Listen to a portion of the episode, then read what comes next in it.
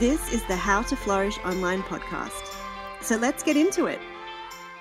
Hey, and welcome to episode two of the How to Flourish Online podcast. I'm your host, Alyssa Nagel, and I'm really happy to have you here with me again today. So, today I want to talk about branding. And no, I'm not talking about your logo or your pretty color palette, though as a designer, I do love to talk about those things. I'm talking about the heart, the soul, and the guts of your business. Now, there's a quote by Jeff Bezos that I think gets used a lot when it comes to branding, but it does sum up the power of branding pretty well. And the quote is Your brand is what other people say about you when you're not in the room. Now, essentially, this means that your brand isn't defined by you alone. It's defined by how others see you and by the emotional connection that they develop with your actions and your words. So, of course, it's possible to strategically steer that public perception in the right direction. But first, you have to take a look at all of the many moving parts that make up your brand. So, today I wanted to take a look at what makes up the foundations of a brand and then to dive into one of those foundations that will give you a really quick and easy way to start to tap into the power of having a really strong brand foundation. So let's get into it. So, the first foundation of a brand is your brand purpose. And at the heart of every strong brand, there is a very inspirational core purpose. Now, the purpose is the reason that your brand or your business exists beyond making a profit and beyond everything else that you do. And it should really drive every business decision that you make. It's also the key to building a strong brand that attracts your adoring fans and helps you to create an endless waiting list of dream clients. By giving your team and your tribe a core purpose to work around, you'll be making your brand experience more meaningful and more passion fueled for everyone involved. So the next brand foundation is brand vision. And once you know your purpose, you can use it as a launching pad for your brand vision. Your vision is really where you want to be in the future.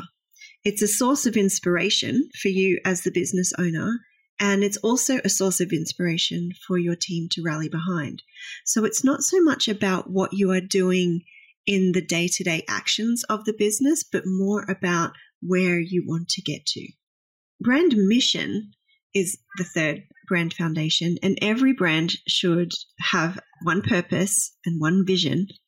But when it comes to brand mission, it might take many missions to get there. So, your brand mission is all about the day to day actions and the quarterly and yearly plans that you're taking to enable you to fulfill the purpose and the vision of the brand. The fourth brand foundation is brand motto. And a brand motto is a slogan or a favorite saying along the lines of when life hands you lemons, make lemonade. But in the context of branding, it adds an extra layer of meaning. So it should represent the core of your brand strategy the decisions, behaviors, and messaging that's all wrapped up with that. And then your brand motto really is all of that wrapped up into a statement that, that resonates and inspires and that is repeatable. The fifth brand foundation is brand promise. Now, your brand promise is the commitment that you make to your customers. So, on its own, a strong brand evokes emotion and invites the right people into your business, but a brand promise strengthens that initial connection each and every time you deliver you said you would and in the way that you said that you would. So really when we think about brand promise, we're thinking about what we want the community to expect from each and every interaction that they have with you, your products, your blog posts, your social media posts, etc., etc it's really setting setting the standard for how and what people can expect from you as a brand. Now, the sixth brand foundation is core values, and this is the one that we are going to take a little bit of a deeper dive into today. If you're new to branding fundamentals, then core values are a great place to start. They're, I think, the easiest part to implement, and they really have a serious impact on the way that your team comes together and actually on the your business's bottom line as well. So for that reason, this is why we're we're deep diving into core values today. Now, core values boils down to these three questions. What do you believe in? What does your business stand for? And what are the guiding principles that inform everything that you do? Your brand's core values and the standard you set for every customer interaction make up the principles for how you operate, and that's pretty important. Just recently, myself, I've actually gone back to doing work with our brand core values and a mix really of personal and company core values. So, revisiting this and understanding our values in action has been really mind blowing. And I don't say things like that lightly. So, our old core values as a business and a brand were creativity, fun, and bravery. And it was really interesting to note that even though many years have passed since I, I first did this exercise, that they have evolved a little, but actually not as much as I thought they would. As time has gone on, we've learned more about how our work impacts our clients' lives and the freedom it gives them. So it's enabled us to, to kind of tighten up the core values a little bit. And now we're all about play, courage, and freedom. So while our old values of creativity and fun definitely go into that play category, and bravery definitely feeds into courage, we've found a new level of inspiration and purpose in the brand through including the value of freedom. But it's not just enough to name your values, though. Your values should really dictate how you operate and how it feels to be a part of your business. So, for example, with us, we feel good and creative and fulfilled when we're, when we're in that play space. And it comes through in the casual, friendly, and kind of irreverent way that we communicate with each other and our clients. And if one of our clients or team members doesn't appreciate play, it's a sign that they probably aren't a good fit because naturally they will resist the way that we operate and what we value. And basically, it turns into a very difficult relationship. And we really don't want that. We want relationships filled with ease and fun, you know, play.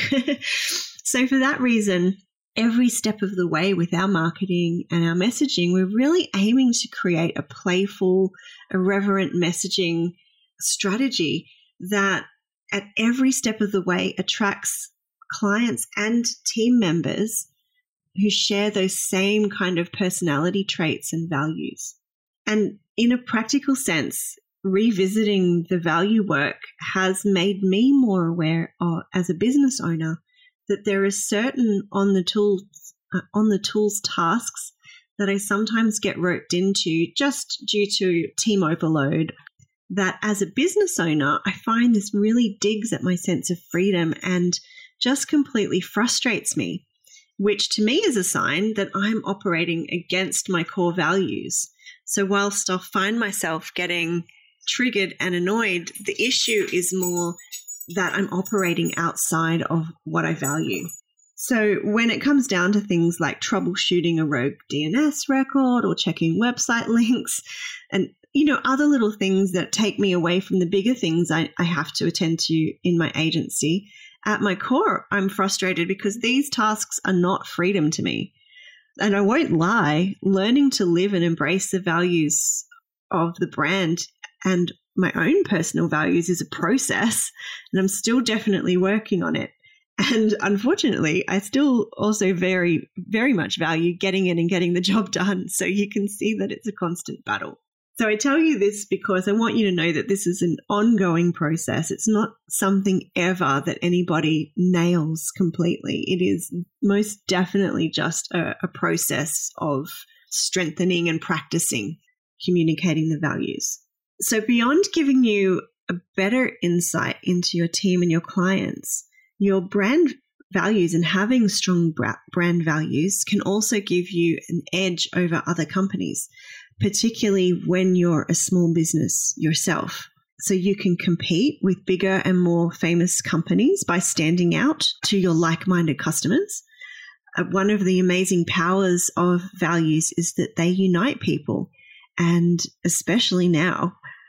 So, by making your brand values public and by really living them in action, you'll attract people who feel strongly about the same things that you do.